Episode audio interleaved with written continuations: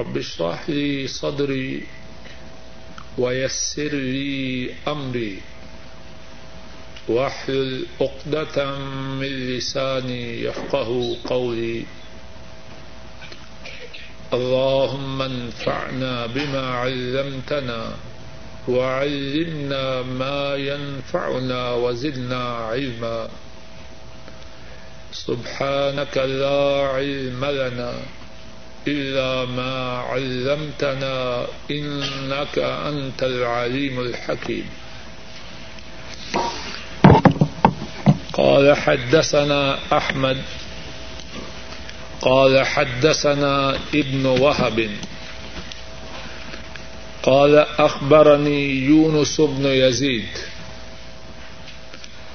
عن ابن شهاب قال حدثني عبد الله بن قعب بن مالك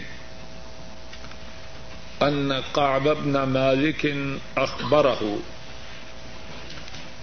أنه تقاضى ابن ابی حضرد دینا له ولا عهد رسول الله صلى الله عليه وسلم في المسجد. فارتفعت اصواتهما حتى سمعها رسول الله صلى الله عليه وسلم وهو في بيته. فخرج إليهما رسول الله صلى الله عليه وسلم حتى كشف سجف حجرته ونادى. يا قعب بن مالك، يا قعب. قال لبيك يا رسول الله صلى الله عليه وسلم، فاشار بيده أن دع الشطر من دينك قال قعب قد فعلت يا رسول الله صلى الله عليه وسلم.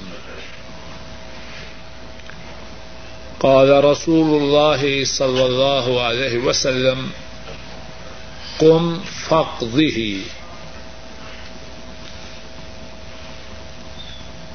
امام بخاری رحمہ اللہ روایت کرتے ہیں، ہم سے حدیث احمد نے بیان کی۔ احمد فرماتے ہیں ہم سے یہ حدیث ابن وہب نے بیان کی۔ ابن وہب فرماتے ہیں، مجھے یونس بن یزید نے اس حدیث کی خبر دی اور یونس ابن شہاب سے روایت کرتے ہیں اور ابن شہاب کہتے ہیں، مجھ سے یہ حدیث۔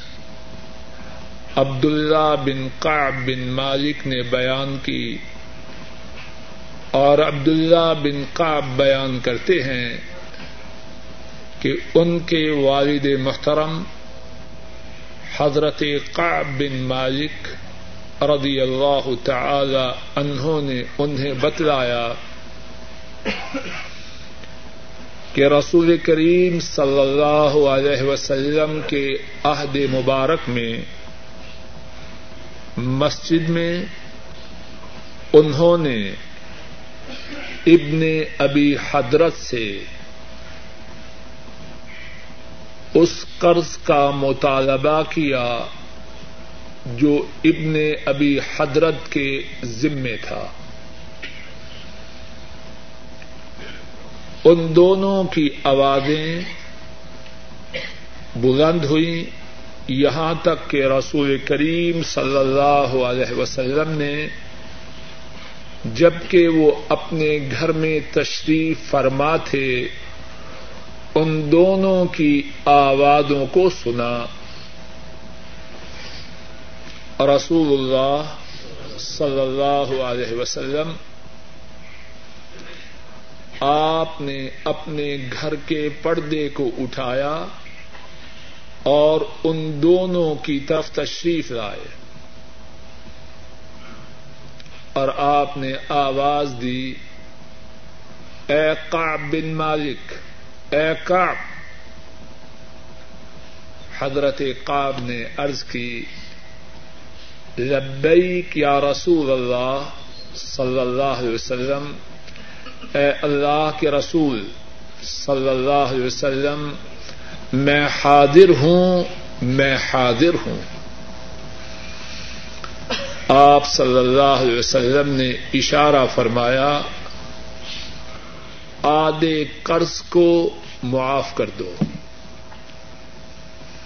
حضرت قاب رضی اللہ تعالی عنہ جواب میں عرض کرتے ہیں، اے اللہ کے رسول صلی اللہ علیہ وسلم، میں نے آدھا قرض آپ کے اشارے پر معاف کر دیا ہے۔ آپ صلی اللہ علیہ وسلم نے دوسرے شخص کو جس کے ذمے قرضہ تھا، اس کو حکم دیا اٹھو اور باقی آدھا قرض جو تمہارے ذمے تھا، اس کو ادا کر دو۔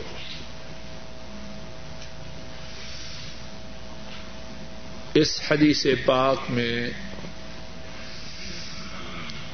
جو بات بیان کی گئی ہے، اس کا خلاصہ پھر سن لیجیے حضرت قعب بن مالک رضی اللہ تعالی ان ان کی کچھ رقم ایک دوسرے صحابی ابن ابی حضرت کے ذمہ تھی۔ حضرت قاب رضی اللہ تعالی عنہ نے ابن ابی حضرت سے اپنے قرض کی واپسی کا مطالبہ مسجد میں کیا۔ دونوں میں تکرار ہوئی اور اسی تکرار میں دونوں کی آوازیں اونچی ہوئی۔ جناب رسول کریم صلی اللہ علیہ وسلم اپنے حجرا مبارک میں تشریف فرماتے، آپ نے ساتھیوں کی آوازوں کو سنا، معاملے کو سمجھ گئے کہ اونچی بول رہے تھے۔ اور پاس ہی تو حجرا شریف تھا۔ آپ باہر تشریف لائے۔ اور اشارے سے حضرت قاب کو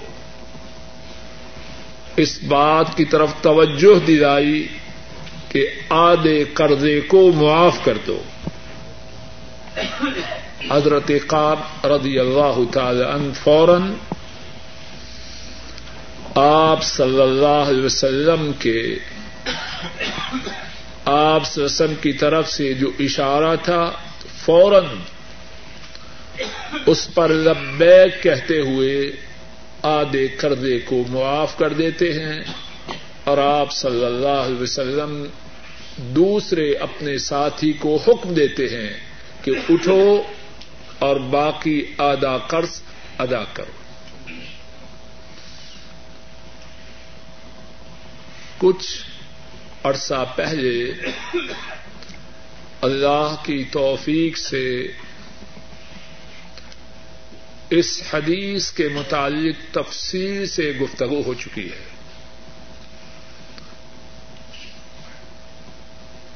اب دوبارہ تفصیل سے اس حدیث کے متعلق گفتگو نہ ہوگی، جو بات پہلے اللہ کی توفیق سے بیان کی جا چکی ہے، اس کا خلاصہ عرض کیے دیتا ہوں۔ تاکہ جو ساتھی گزشتہ درس میں موجود نہ تھے، وہ کچھ نہ کچھ بات کو سمجھیں اور جنہوں نے پہلے مفصل بات سنی ہے، ان کو بات کے یاد کرنے میں مزید آسانی ہو۔ اس حدیث پاک میں جو باتیں ہیں ان میں سے ایک بات سند میں یہ ہے کہ حضرت قاب رضی اللہ تعالی ان اس حدیث کو اپنے بیٹے کو سکھلاتے ہیں اور ان کے بیٹے کا نام عبد اللہ ابن کاب ہے۔ دوسری بات حضرت صلی اللہ علیہ وسلم کے زمانہ مبارک میں قرض دینے اور لینے کا رواج موجود تھا۔ اور آپ صلی اللہ علیہ وسلم نے قرض کے دینے اور لینے سے منع نہ فرمایا، بلکہ خود آ حضرت صلی اللہ علیہ وسلم کا قرض لینا بھی ثابت ہے۔ اور آپ صلی اللہ علیہ وسلم سے یہ بھی ثابت ہے کہ قرض دینے کا بہت زیادہ اجر و ثواب ہے۔ ایک تیسری بات یہ ہے کہ جس شخص نے رقم لینی ہو، اگر وہ مقروض سے مسجد میں قرض کی واپسی کا تقاضا کرے تو اس کے لیے جائز ہے ابئی ابن قاب ابن مالک، قرض کی واپسی کا مطالبہ مسجد نبوی میں کر رہے اب مقروض نہیں مل رہا، مسجد میں ملا تو کیا کیا جائے؟ مسجد ہی میں مطالبہ ہو سکتا ہے۔ اور یہ بات یاد رکھیے کہ اسلام میں جہاں قرض دینے کی ترغیب ہے، وہاں قرض والے کو بھی بہت سے حقوق دیے گئے۔ ایسا نہ ہو کہ لوگ قرض لے کے لوگوں کا مال ہڑپ کر جائیں۔ قرض دینے والے کے بڑے حقوق ہیں اور انہی میں سے ایک حق یہ بھی ہوا کہ اور کہیں مقروض میسر نہیں آیا، مسجد میں ملا تو مسجد میں بھی وہ رقم کی واپسی کا مطالبہ کر سکتا ہے۔ ایک اور بات یہ ہے کہ ضرورت کے وقت اگر مسجد میں آواز اونچی ہو جائے تو اس کی اجازت ہے۔ اور جو باب امام بخاری رحمہ اللہ،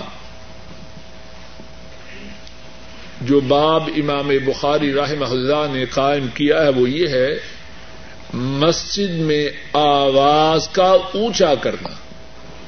اور اس میں یہ حدیث رائے ہیں کہ حضرت قاب ابن مالک اور ابن ابی حضرت اب قرض کی واپسی کے مطالبہ کر، مطالبہ پر دونوں کی آوازیں اونچی ہوتی۔ آپ صلی اللہ علیہ وسلم نے آوازوں کے اونچی ہونے پر ٹوکا یا روکا نہیں۔ معاملے کو سلجھا دیا ہے۔ لیکن اب جب رقم واپس نہیں کی جا رہی تو آواز تو اونچی ہوگی۔ تو جب مسجد میں قرض کی واپسی کا تقاضا کرنے کی اجازت ہے، تو اب اس ضرورت کے تحت اگر کچھ آواز اونچی بھی ہو جائے، تو اس کی بھی اجازت ہے۔ لیکن اس کا مقصد یہ نہیں کہ کوئی مسجد ہی کو قرض کی واپسی کے لیے اڈا بنا لے۔ مقصد یہ اب نہیں مل رہا آدمی مسجد میں ملا۔ یہ نہیں کہ ساری گراہی مسجد میں ہی وصول کی جائے، پھر تو خرابی پیدا ہو جائے گی۔ لیکن یہ ہے، آدمی نہیں ملا، مسجد میں ملا، کیا کرے؟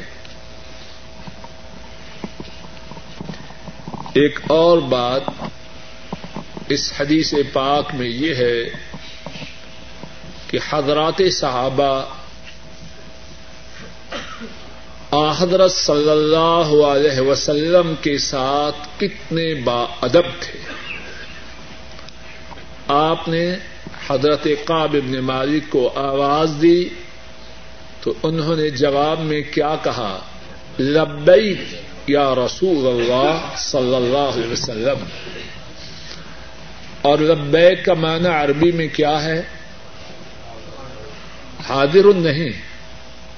حاضر ہوں حاضر ہوں ایک دفعہ نہیں، دو دفعہ۔ اگر ماننے والا نہ ہو، ادب والا نہ ہو، تو اس کے لیے ایک دفعہ حاضری بھی بہت مشکل ہے۔ بچے کو آواز دو، اس کا موڈ خراب ہو، بڑی مشکل سے بولتا ہے۔ سارے گھر والے سن لیں گے، لیکن معلوم نہیں اس کے کانوں میں کیا ہے۔ اس کی والدہ کہے گی، بیٹا بلا رہے ہیں ابو۔ تو ایسے اظہار کرے گا جیسے سنا ہی نہیں۔ لیکن اگر اس کا مزاج درست ہو یا طبیعت میں ادب ہو، تو بجائے ایک دفعہ جی کہنے کے دو دفعہ کہے گا۔ جی آیا جی ایسے ہے کہ نہیں؟ بات سمجھ میں آ رہی ہے کہ نہیں؟ یہ جو جواب ہے آواز کا اگر کوئی کسی آدمی کے ادب کو جاننا اور پرکھنا چاہے، تو بڑی حد تک اس جواب سے پرکھا جا سکتا ہے۔ حضرات صحابہ، ان ایسا با ادب نبی کریم صلی اللہ علیہ وسلم کے ساتھ شاید آسمان نے نہ کبھی پہلے دیکھا ہو، نہ قیامت تک دیکھے۔ لبیک یا رسول اللہ صلی اللہ علیہ وسلم۔ حاضر ہوں حاضر ہوں دو مرتبہ۔ اس کا معنی ہی دو مرتبہ ہے۔ حاضر ہوں حاضر ہوں اے اللہ کے رسول صلی اللہ علیہ وسلم۔ آپ نے اشارہ فرمایا، زبان مبارک سے کوئی لفظ نہیں بولا فاشار بيده انزع الشطر من بينك۔ آپ نے اپنے ہاتھ مبارک سے اشارہ فرمایا۔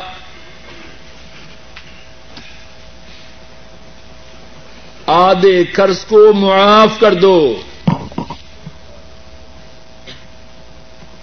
اب رد عمل کیا ہے؟ قد فعلت یا رسول اللہ صلی اللہ علیہ وسلم۔ اے اللہ کے رسول صلی اللہ علیہ وسلم، آپ نے اشارہ کیا ہے۔ آپ کے چاہنے والے کے لیے آپ کا اشارہ ہی کافی ہے۔ میں اپنے آدھے قرض سے دستبردار ہوتا اور رک جائیے، بات ہو رہی ہے صحابہ کے ادب کی۔ بعض فریبی ایسے ہوتے ہیں، زبان سے بڑے بادب اور دل سے پورے کھوٹے۔ جب اپنے ادب و محبت کا اظہار کرتے ہیں، تو رکتے نہیں۔ اور جب حکم کی تعمیر کا وقت آتا ہے تو ان کے سر میں کھجلی شروع ہو جاتی ہے۔ حضرات صحابہ ایسے نہ تھے۔ سراپا ادب، مجسمہ تابے داری زبان سے بھی با ادب اور عمل میں بھی آپ کے اشاروں پر عمل کرنے والے اور کعبہ کے رب کی قسم، یہی ہے اصلی ایمان۔ یہی ہے حقیقی ایمان۔ اور اگر ہم چاہیں کہ ہم بھی کامل ایمان والے بن جائیں اپنی زندگیوں کو انہی سانچوں کے مطابق ڈھالیں، وگرنہ ہمارے ایمان ناقص قرآن کریم میں رب علیم حکیم نے ویسے تو نہیں فرمایا ان آمن بے ما آمن تم بھی فقد تدو لوگو، اگر تم ویسے ایمان لاؤ، جس طرح محمد کے ساتھ ہی ایمان لائے، صلی اللہ علیہ وسلم، تو تم ہدایت پا جاؤ گے۔ اللہ نے ان صحابہ کے ایمان کو معیار قرار دیا اسٹینڈرڈ قرار دیا کسبٹی قرار دیا۔ اور بات ایسے ہے کہ نہیں، حضرت کعب ابن مالک ان کا واقعہ آپ سن رہے ہیں۔ زبان سے بھی بادب اور عمل کے بھی، عمل کے بھی پورے، آپ کا اشارہ ہی کافی ہے۔ اور یہ بات بھی سبھی لوگ جانتے ہیں، حکم کی تعمیر تو مشکل ہے، لیکن جب اس کا تعلق مالی خسارے سے ہو، تو بڑے بڑے ایمان والے ڈگمگا جاتے ہیں۔ لیکن یہاں مال کی بات ہو یا کسی چیز کی، جو اشارہ نبی کریم صلی اللہ علیہ وسلم کا ہے، وہ کافی اس کے علاوہ بھی اس حدیث پاک میں کئی باتیں ہیں جو ساتھی اس حدیث پاک کے متعلق تفصیلی گفتگو سننا چاہیں، وہ گزشتہ درس میں جو باتیں بیان کی گئی ہیں، ان کو سن لیں۔ باب الحلق والجلوس فی المسجد.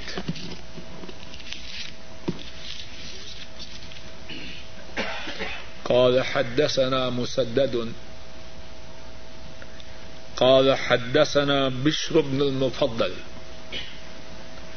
عن عبيد الله النافع عن ابن عمر رضي الله تعالى عنهما. قال، سأل رجل سال رجل النبي صلى الله عليه وسلم وهو على المنبر، ما ترى في صلاة الليل؟ قال، مثنى مثنى. فإذا خشي الصبح صلى واحدة فأوترت له ما صلى.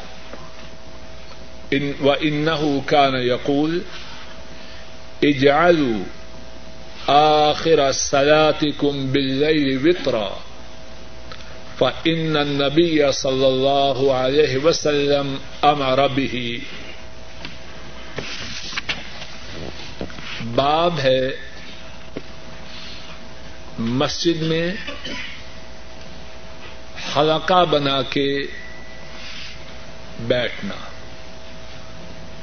امام بخاری فرماتے ہیں، ہم سے یہ حدیث مسدد نے بیان کی۔ مسدد فرماتے ہیں، ہم سے یہ حدیث بش بن مفضل نے بیان کی۔ بش عبید اللہ سے عبید اللہ نافع سے اور نافع عبد اللہ ابن عمر رضی اللہ تعالی عنہما سے روایت کرتے نبی کریم صلی اللہ علیہ وسلم ممبر پر تشریف فرما تھے ایک شخص نے سوال کیا، رات کی نماز کے متعلق آپ کا ارشاد کیا ہے؟ آپ صلی اللہ علیہ وسلم نے فرمایا، دو دو رقطیں اور جب تمہیں اس بات کا خدشہ ہو کہ صبح طلوع ہونے والی ہے، تو ایک رقط پڑھ لو، تو تمہاری جتنی رقطیں ہیں وہ تاک ہو جائیں گی۔ اور عبد اللہ عمر رضی اللہ تعالی عنہما فرمایا کرتے، اپنے وطروں کو رات کی نماز کا آخری حصہ بناؤ۔ وطر آخر میں پڑھو، کیونکہ نبی کریم صلی اللہ علیہ وسلم نے اس بات کا حکم دیا۔ اس چیپٹر میں اس باب میں امام بخاری رحمہ اللہ یہ بات بیان کر رہے ہیں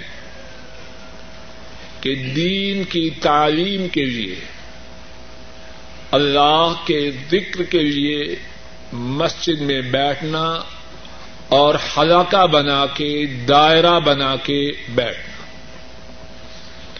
اور اس بارے میں امام بخاری راہ محلہ جو احادیث رائے ہیں، ان میں سے پہلی حدیث کا خلاصہ یہ ہے حضرت صلی اللہ علیہ وسلم ممبر پر تشریف فرما تھے ایک شخص آیا اور اس نے تحجد کی نماز کے متعلق حضرت صلی اللہ علیہ وسلم سے سوال کیا۔ آپ نے فرمایا دو دو رقط پڑھتے جاؤ۔ اور جب سمجھو کہ اب طلوع فجر ہونا چاہتی ہے، ایک رقط پڑھو تو تمہاری ساری رقطیں تاک ہو جائیں گی۔ اس حدیث پاک کے متن اور اسناد میں جو باتیں ہیں، اللہ کی توفیق سے ایک ایک کر کے بیان کرتے ہیں۔ ایک بات یہ ہے، حضرت عبد اللہ ابن عمر رضی اللہ تعالی عنہ حضرت صلی اللہ علیہ وسلم کی حدیث اپنے غلام حضرت نافع رحمہ اللہ کو سکھلا رہے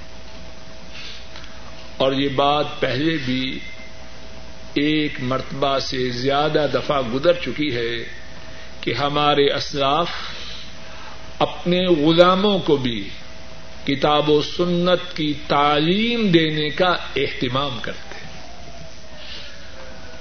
اور ہم مسلمانوں کو چاہیے کہ کتاب و سنت کی جو بات اللہ مالک ہمارے علم میں لائیں، اس کو اپنی اولاد تک نقل کریں۔ اگر ہمارے اسلاف غلاموں کو کتاب و سنت کی تعلیم دینے کا اہتمام کرتے، تو اس سے ذرا اندازہ کیجیے اپنی اولادوں کو کتاب و سنت سکھلانے کے لیے ان کا اہتمام ان کا جذبہ اور ان کی کوششیں کتنی زیادہ اس حدیث پاک کے متن میں جو باتیں ہیں، ان میں سے ایک بات یہ ہے حضرت صلی اللہ علیہ وسلم اپنے ساتھیوں کے ہمراہ مسجد میں دین کی تعلیم کے لیے تشریف فرما تھے آپ صلی اللہ علیہ وسلم ممبر پر تشریف فرما ہے اور حضرات صحابہ بیٹھے ہیں۔ دین کی تعلیم کے لیے مسجد میں بیٹھنا مدینے والے کی سنت ہے۔ اور بڑی عظمت و شان کی بات دوسری بات اس حدیث کے متن میں یہ ہے، دین کے بارے میں اہل علم سے سوال کرنا سنت سے ثابت ہے۔ آپ رسم ممبر پر تشریف فرما ہے، سوال کرنے والا سوال کر رہا ہے۔ دین کے معاملے میں علم والوں سے سوال کرنا سنت سے ثابت ہے۔ اور تیسری بات یہ ہے حضرت صلی اللہ علیہ وسلم کے اخلاق کتنے بلند ہیں۔ آپ میں کتنی توادو ہے۔ ممبر پر تشریف فرما ہے۔ آنے والے شخص کو اس بات کی جرت ہے، اجازت ہے کہ آپ سے دین کے متعلق سوال کریں چوتھی بات یہ ہے کہ حضرت صلی اللہ علیہ وسلم نے اس سوال کا جواب دیا۔ اسی طرح اہل علم کو چاہیے اگر ان سے سوال کیا جائے اور انہیں اس سوال کا علم ہو تو وہ اس کا جواب دیں پانچویں بات یہ ہے کہ سوال کرنے والے نے سوال کیا تحجد کی نماز کے متعلق۔ اور اس سے ذرا اس بات پر غور کیجیے اس زمانے کے لوگوں میں تحجد کی نماز کا کتنا اہتمام تھا کہ اس کے متعلق سوال کر رہے ہیں پڑھنے والے تھے تو سوال کرتے تھے یا ویسے کرتے تھے۔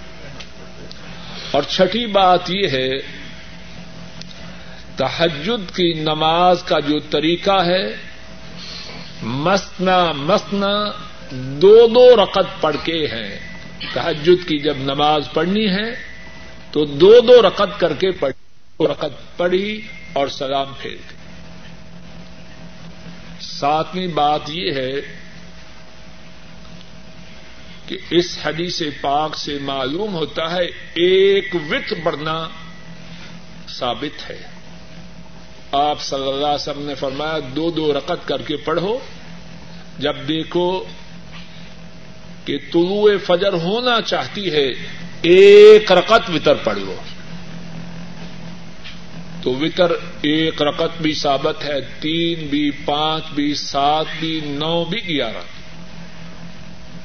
اور ایک رقط پڑھنے میں کوئی کباہت نہیں۔ ایک اور بات اس حدیث پاک میں ہے عبد اللہ عمر رضی اللہ تعالی عنہما فرماتے ہیں، وطر کو اپنی نماز کے آخر میں پڑھو۔ آپ نے بھی کیا فرمایا جو حدیث ہم نے سنی، دو دو رقطے پڑھو۔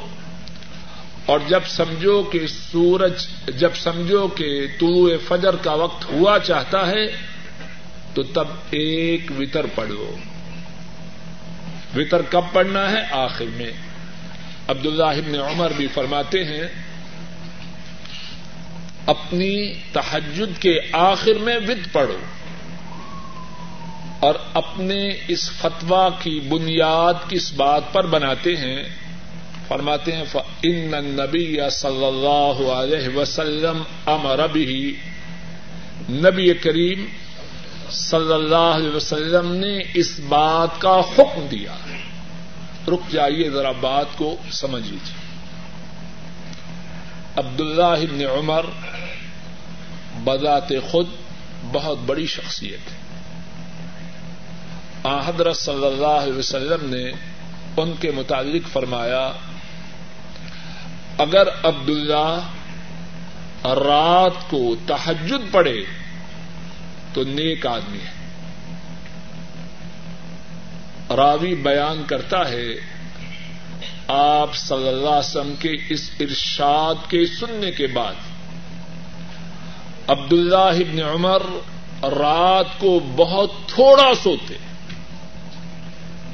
زیادہ وقت اللہ کی عبادت میں بسر کرتے۔ سوتے، پھر اٹھ جاتے۔ عبادت کرتے، تھوڑا سا سوتے، پھر اٹھ جاتے۔ کتنا بڑا سرٹیفکیٹ ہے۔ عبد اللہ رجل صالح۔ عبد اللہ نیک آدمی ہے۔ کون یہ سرٹیفکیٹ دے رہا ہے؟ رسول کریم صلی اللہ علیہ وسلم۔ لیکن اس کے باوجود اپنے فتوے کے لیے دلیل دیتے ہیں۔ اور دلیل میں کیا بات پیش کرتے ہیں؟ ان نبی صلی اللہ علیہ وسلم امر بھی میں جو بات بتلا رہا ہوں اپنی طرف سے نہیں بتلا رہا۔ اس کا حکم کس نے دیا؟ بولیے، نبی کریم صلی اللہ علیہ وسلم نے۔ اور چاہیے اور علماء پر یہ واجب ہے کہ جب مسئلہ بتلائیں تو اس کی دلیل نبی کریم صلی اللہ علیہ وسلم کی سنت سے لائیں یا قرآن کریم سے لائیں۔ اور اگر علماء میں یہ بات آ جائے تو اللہ کے فضل و کرم سے بہت سے اختلافات مٹ جائیں۔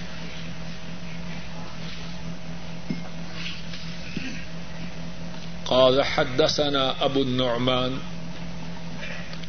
قال حدثنا حماد ان ایوب ان نافع ان ابن عمر رضي الله تعالى عنهما ان رجلا جاء الى النبي صلى الله عليه وسلم وهو يخطب فقال كيف صلاة الليل؟ فقال مثنى مثنى فإذا خشيت الصبح فأوتر بواحدة توتر لك ما قد صليت قال الوليد بن كثير حدثني عبيد الله بن عبد الله أن ابن عمر رضي الله تعالى عنهما حدثهم أن رجلا نادى النبي صلى الله عليه وسلم وهو في المسجد. امام بخاری رحمہ اللہ روایت کرتے ہیں، ہم سے یہ حدیث ابو النعمان نے بیان کی۔ ابو النعمان فرماتے ہیں، ہم سے یہ حدیث حماد نے اور حماد ایوب سے اور ایوب نافے سے اور نافع ابن عمر رضی اللہ تعالی عنہما سے روایت کرتے ہیں۔ انہوں نے فرمایا، ایک شخص نبی کریم صلی اللہ علیہ وسلم کی خدمت میں حاضر ہوا اور آپ صلی اللہ علیہ وسلم خطبہ ارشاد فرما رہے تھے۔ کہنے لگا رات کی نماز کیسے ہے؟ تحجد کی نماز کیسے ہے؟ آپ نے فرمایا، دو دو رقط اور جب صبح کا خدشہ ہو کہ طلوع فجر ہوا چاہتی ہے، ایک رقط وطر پڑ۔ تو تیری ساری رقطیں وطر ہو جائیں گی تاک ہو جائیں گی۔ ولید بن کثیر بیان کرتے ہیں عبید اللہ بن عبد اللہ نے ہم سے بیان کیا کہ عبد اللہ بن عمر رضی اللہ تعالی عنہما نے ان سے بیان کیا کہ ایک شخص نے نبی کریم صلی اللہ علیہ وسلم کو آواز دی جبکہ آپ مسجد میں تھے۔ اس حدیث میں بھی وہی بات بیان کی گئی ہے جو گزشتہ حدیث میں تھی۔ اور اس حدیث سے بھی وہی باتیں ثابت ہوتی ہیں جو گزشتہ حدیث میں، جو گزشتہ حدیث سے ہوتی ہے۔ ایک بات جو اس حدیث پاک میں زیادہ وضاحت سے آئی ہے، وہ یہ ہے کہ آنے والے نے سوال کب کیا؟ گزشتہ حدیث میں تھا کہ آپ ممبر پر تشریف فرما تھے اور اس حدیث میں ہے کہ آپ خطبہ ارشاد فرما رہے تھے۔ ذرا غور کیجیے آپ خطبہ ارشاد فرما رہے ہیں اور آنے والے نے سوال کیا۔ آپ نے اس کو جھاڑا، جھڑکا اللہ اکبر، کتنا بلند اخلاق ہے۔ ہم میں یہ اخلاق نہیں۔ ہماری حیثیت ہے کوئی؟ کعبہ کے رب کی قسم، ان کے مقابلے میں کوئی حیثیت نہیں۔ لیکن ہم میں اتنی برداشت، اتنا تحمل ہے کہ کوئی تقریر کر رہا ہو، آ کے کوئی زور سے بولے مولوی صاحب مسئلہ بتلاؤ۔ کیا کہیں گے مولوی صاحب؟ اس ظالم کو اٹھا کے باہر پھینک دو۔ اللہ اکبر۔ وہ ان کا خود کے اللہ اکبر۔ اللہ ہمیں بھی ان کے نقش قدم پر چلنے کی توفیق عطا اخلاق عالیہ کی انتہا ہے۔ ہاں ایک بات ہے، کوئی اس سے یہ نہ کہے کہ اب جب واپس پاکستان جائے تو جاتے ہی مولوی صاحب کو ٹوک دے۔ اصل میں یہ جو آنے والے تھے، باہر کے تھے۔ دور دور سے آتے، کوئی اسلام میں نئے داخل ہوتے، کوئی بدو ہوتے، کوئی کسی دوسرے علاقے سے آتے، آپ صلی اللہ علیہ وسلم اللہ نے آپ کو ایسے اخلاق عالی عطا فرمائے کہ سب پر صبر کرتے لیکن جو اس طرح سوال کرنا ہے وہ بھی تو کوئی اچھا نہیں نا۔ تو اب کوئی اس حدیث کو سن کے اپنے مولوی صاحب کو جا کے تنگ نہ کرے۔ وہ خطبہ دے رہے ہیں اور وہ اٹھ کے کھڑا ہو جائے۔ یہ عام طور پر جو باہر سے آنے والے تھے ان کا طریقہ تھا۔ اور ان میں سے کتنے ایسے ہوتے جو بدو تھے؟ صحراؤں کے رہنے والے۔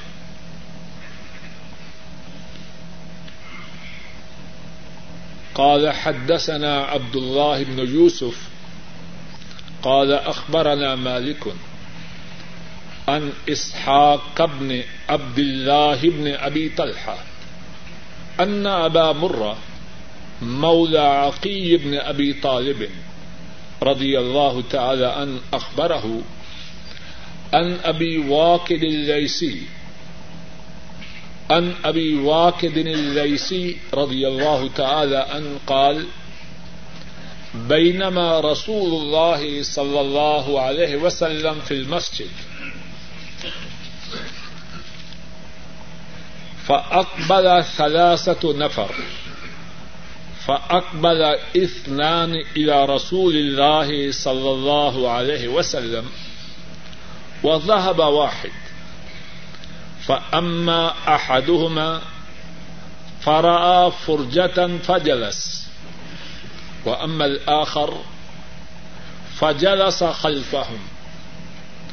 فلما فرغ رسول الله صلى الله عليه وسلم قال الا اخبركم عن الثلاثه اما احدهم فاوى الى الله فاواه الله واما الاخر فاستحيا فاستحيا الله منه واما الاخر فاعرض فاعرض الله عنه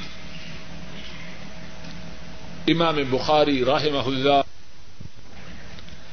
عبداللہ ابن یوسف فرماتے ہیں، ہم سے یہ حدیث مالک نے بیان کی۔ مالک اسحاق بن عبداللہ بن ابی طلحہ سے روایت کرتے ہیں کہ ابو مرہ مولا عقیل بن ابی طالب نے انہیں بتلایا کہ انہیں ابو واقد السی رضی اللہ تعالی انہوں نے بتلایا۔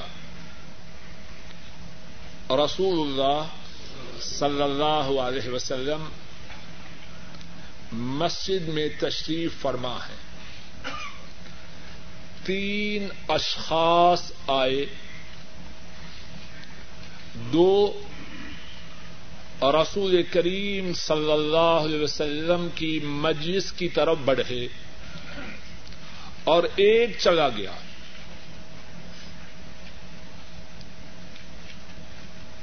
اور جو دو آگے بڑھے، ان دو میں سے ایک نے دیکھا کہ مسجد میں جو حضرات بیٹھے ہیں، ان کے درمیان کچھ جگہ خالی ہے۔ وہ اس خالی جگہ میں بیٹھ گیا۔ دوسرا آدمی وہ حضرات صحابہ جو پہلے سے بیٹھے تھے، ان کے پیچھے بیٹھ گیا۔ رسول کریم صلی اللہ علیہ وسلم جب فارغ ہوئے تعلیم سے، جو بات سمجھا رہے تھے، بتلا رہے تھے فارغ ہوئے، آپ نے فرمایا، تینوں کے متعلق تمہیں بات بتلاؤں ان تینوں میں سے ایک اس نے اللہ کی جانب پناہ لی۔ اللہ نے اس کو اپنی رحمت کی آغوش میں لے لیا۔ دوسرا، اس نے اللہ سے حیا کی۔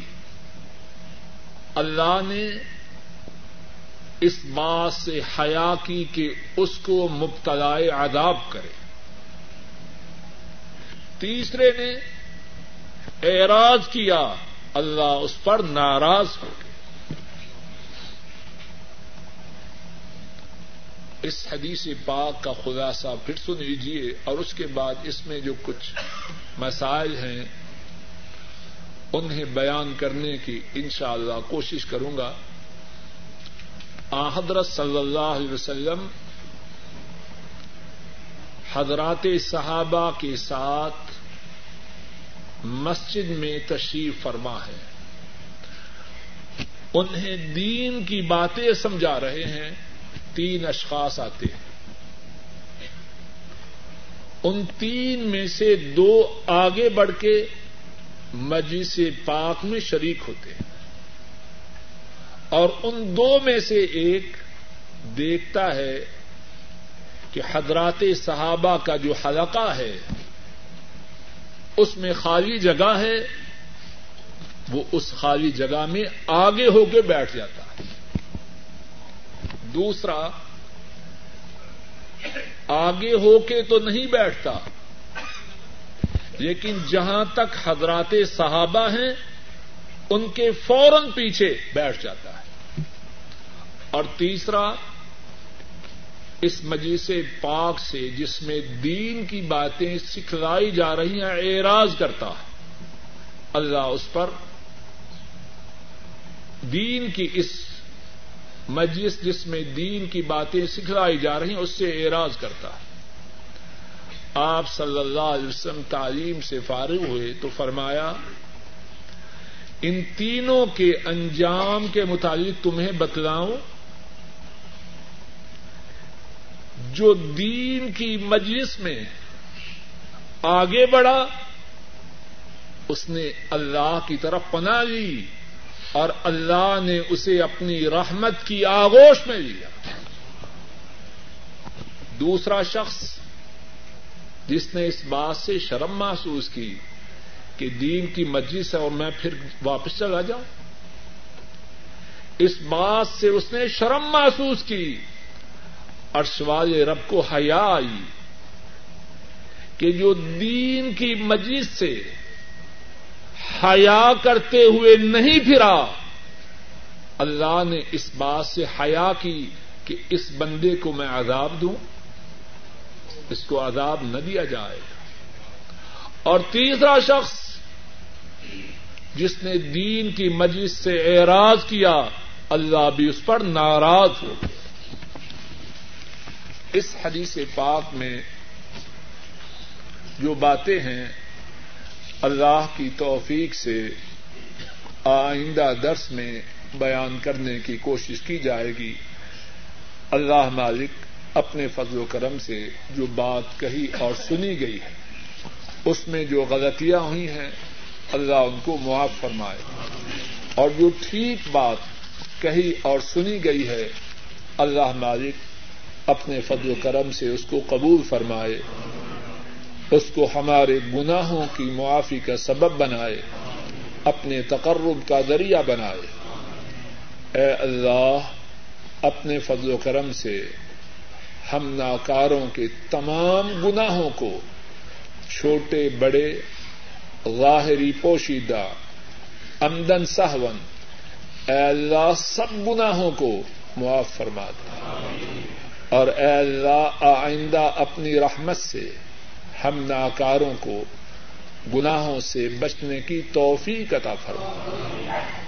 اے اللہ ہمارے فوت شدہ والدین پر رحم فرما۔ اے اللہ، ان کی قبروں کو جنت کی باغیچیاں بنا۔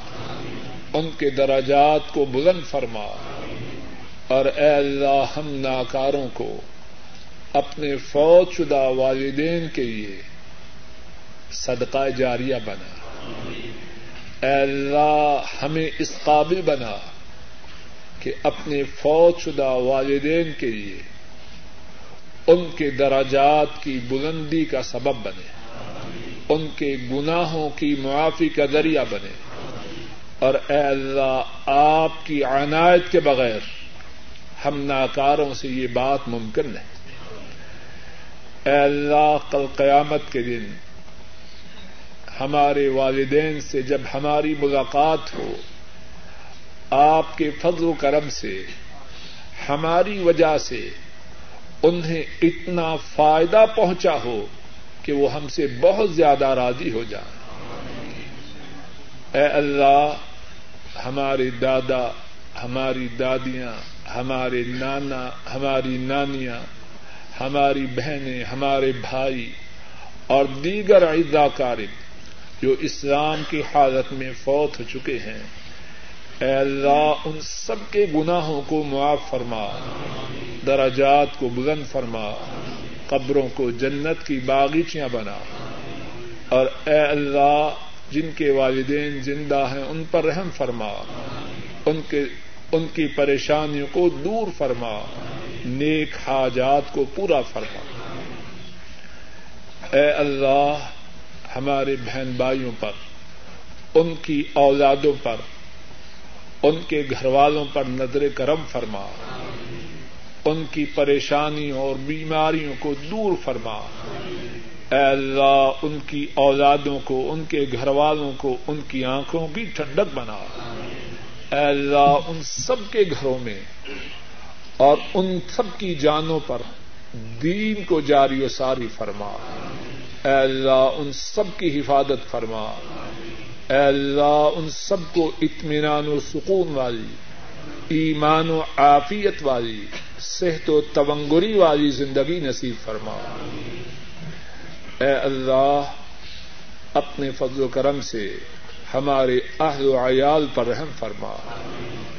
اے اللہ، ہماری بیویوں، ہمارے بچوں کی تمام بیماریوں کو، ظاہری پوشیدہ بیماریوں کو، روحانی جسمانی بیماریوں کو، اے اللہ، اپنے خصوصی فضل و کرم سے دور فرما۔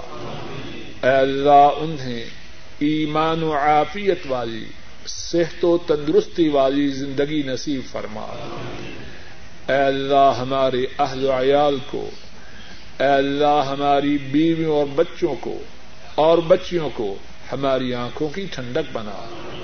اے اللہ ان کے سینوں میں کتاب و سنت کی محبت پیوس فرما۔ اے اللہ انہیں ہماری آنکھوں کے لیے ٹھنڈک بنا۔ اے اللہ ہمارے لیے باعث سعادت بنا۔ اے اللہ باعث اطمینان و سکون بنا۔ اے اللہ ہماری اولادوں میں اے اللہ، ہمارے گھر والوں میں کوئی آپ کا نافرمان نہ ہو۔ اے اللہ، ہماری اولادیں، ہمارے گھر والے، ہمارے لیے باعث مصیبت نہ بنے۔ اے اللہ، باعث پریشانی نہ بنے۔ اے اللہ، باعث ذلت و رسوائی نہ بنے۔ اے اللہ، ہماری اولادوں کو دین میں ہم سے آگے فرما۔ اے اللہ، ان کو ہم دین میں ہم سے اپنے آگے دیکھیں۔ ان کو دیکھ کر ہماری آنکھیں ٹھنڈی ہو جائیں، ہمارے دل باغ باغ ہو جائیں۔ اے اللہ، ہماری اولادوں کی ہر طرف سے، ہر قسم کے شرور و فتن سے حفاظت فرما۔ اے اللہ، ہماری اولادوں کو دنیا و آخرت میں کامیاب و کامران فرما۔ سرفراز و سربلند فرما۔ اے اللہ، انہیں ایمان والی، عافیت والی، صحت والی تونگری والی اپنی محتاجی والی اپنی بندگی والی اپنی غلامی والی زندگیاں نصیب فرما۔ اے اللہ ہماری پردیسی اولادوں پہ رحم فرما۔ اے اللہ ان کے ایمانوں کی، اے اللہ ان کی جانوں کی، اے اللہ ان کی عصمتوں کی، اے اللہ ان کی ہر چیز کی ہر طرف سے حفاظت فرما۔ اے اللہ ان کے بال بال کی حفاظت فرما۔ اے اللہ، ہم سب پہ رحم فرما۔ ہماری بیماریوں کو، پریشانیوں کو، غموں کو دور فرما۔ اے اللہ، ہم پر رحم فرما۔ اے اللہ، ہم بیکاری، ہم سوال کرنے والے۔ اے اللہ، ہم فقیر مانگنے والے۔ اور آپ رب العالمین، مجیب الدعوات فریادوں کے پورا کرنے والے۔ اے اللہ، ہمارے ساتھ معاملہ، ہمارے گناہوں کے مطابق نہ کرنا۔ اے اللہ، ہماری نالائکیوں کے مطابق نہ کرنا۔ اے اللہ، اپنی رحمت اے اللہ، اپنی بے پناہ رحمت کے مطابق ہم ناکاروں کے ساتھ معاملہ کرنا۔ اے اللہ، ہماری پریشانیوں کو دور فرما۔ اے اللہ، ساری کائنات سے بے نیاز کر کے اپنا محتاج بنا۔ اے اللہ، ایمان والی، عافیت والی، صحت والی تونگری والی، ساری کائنات سے بے نیازی والی، اپنی محتاجی والی، اپنی بندگی والی، اپنی تابے داری والی زندگی نصیب فرما۔ اور اے اللہ، خاتمہ ایمان پر فرمانا۔ اے اللہ خاتمہ ایمان پر فرمانا اے اللہ خاتمہ ایمان پر فرمانا اے اللہ محشر کی رسوائیوں سے بچانا اے اللہ اپنے عرش عظیم کا سایہ نصیب فرمانا۔ رسول مکرم صلی اللہ علیہ وسلم کی شفا نصیب فرمانا۔ رسول کریم صلی اللہ علیہ وسلم کے حوض کوثر سے پانی نصیب فرمانا۔ اے اللہ جنت الفردوس میں والدین کے ساتھ بہن بھائیوں کے ساتھ، بیوی بچوں کے ساتھ آئز و قارب کے ساتھ۔ جناب رسول کریم صلی اللہ علیہ وسلم کی رفاقت نصیب فرمانا، اپنا دیدار عطا فرمانا۔ اے اللہ، ساری امت پر رحم فرما۔ امت کے مظلوموں کی مدد فرما۔ اے اللہ بوسن و ہرسک فلسطین، کشمیر، ایریٹیریا، صومال، فلپائن اے اللہ، جہاں جہاں مظلوم مسلمان ہیں، ان کی مدد فرما۔ اے اللہ، جو مسلمانوں پر ظلم و ستم کر رہے ہیں، ان کے نام و نشان کو مٹا۔ اے اللہ، امت کی مدد فرما۔ اے اللہ، امت کو سربلند فرما۔ اے اللہ، امت کو سربلند فرما۔ اے اللہ، سب پہ رحم فرما۔ اے اللہ، ہم سب پہ رحم فرما۔ اے اللہ جنہوں نے دعاؤں کے یہ درخواست کی ہے، اے اللہ ان سب کی نیک حاجات کو پورا فرما۔ اے اللہ مسلمان فوج شدگان کے گناہوں کو معاف فرما۔ بیماروں کو شفا عطا فرما۔ پریشانوں کی پریشانیوں کو دور فرما۔ بے اولادوں کو نیک اولاد عطا فرما۔ بے روزگاروں کو رزق حلال عطا فرما۔ میری خالہ محترمہ انتقال کر چکی ہیں، ان کے لیے بھی دعا کیجیے اللہ مالک اپنے فضل و کرم سے ان کے تمام گناہوں کو معاف فرمائے، ان کے دراجات کو بلند فرمائے، ان کی قبر کو جنت کی باغیچی بنائے اور اپنے فضل و کرم سے جنت الفردوس میں ان کا ٹھکانہ بنائے۔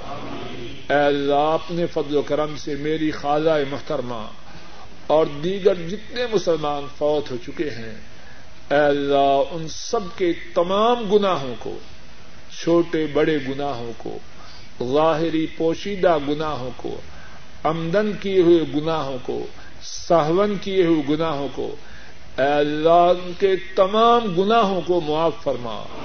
ان کی قبروں کو جنت کی باغیچہ بنا۔ اے اللہ، انہیں قبر کے عذاب سے بچانا۔ اور اے اللہ، جنت الفردوس میں ان کا ٹھکانہ بنانا۔ ربنا تقبل منا إنك أنت السميع العليم وتب علينا إنك أنت التواب الرحيم وصلى الله تعالى على خير خلقه وعلى آله وأصحابه وأهل بيته وأتباعه إلى يوم الدين. آمين يا رب العالمين. سوال یہ ہے کہ کوئی ساتھی حج پہ جانا چاہتے ہیں اور قربانی کرنا چاہتے ہیں اور ان کے والد مقروض ہیں قرض کے متعلق مسئلہ یہ ہے کہ اگر کسی کے ذمے قرض ہو، تو کیا وہ حج پر جا سکتا ہے کہ نہیں؟ اس بارے میں تفصیل ہے۔ کیا حج پر جانے کی وجہ سے قرض کی ادائیگی میں تاخیر ہوگی یا نہیں ہوگی؟ مثال کے طور پر کسی کے ذمہ قرض ہے کہ آئندہ سال ادا کرنا۔ وہ حج پہ جائے نہ جائے، قرض کی ادائیگی کے لیے جو مدت مقرر ہے، وہ آئندہ سال ہے۔ ایسا شخص تو آسانی سے حج پہ جا سکتا ہے۔ دوسری صورت یہ ہے کہ قرض کی ادائیگی پر حج پر جانے کی وجہ سے اثر ہو۔ اب قرض دینا ہے، یا قرض ادا کرے یا حج کرے۔ ایسی صورت میں جس کا قرض دینا ہے اس سے اجازت لینی چاہیے۔ اگر وہ اجازت دے دے، کوئی بات نہیں۔ بعد میں آ کے قرض ادا کرے، تو پھر تو حج پہ جا سکتا ہے۔ لیکن اگر وہ اجازت نہ دے، تو پہلے قرض ادا کرے۔ اللہ رب العزت اپنے فضل و کرم سے پھر اس کے لیے حج کی صورت بنا دے۔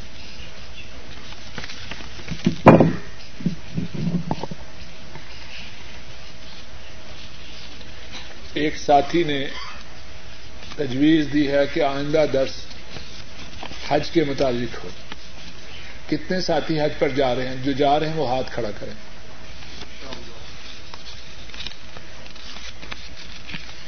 دیکھیں گے اللہ تعالی۔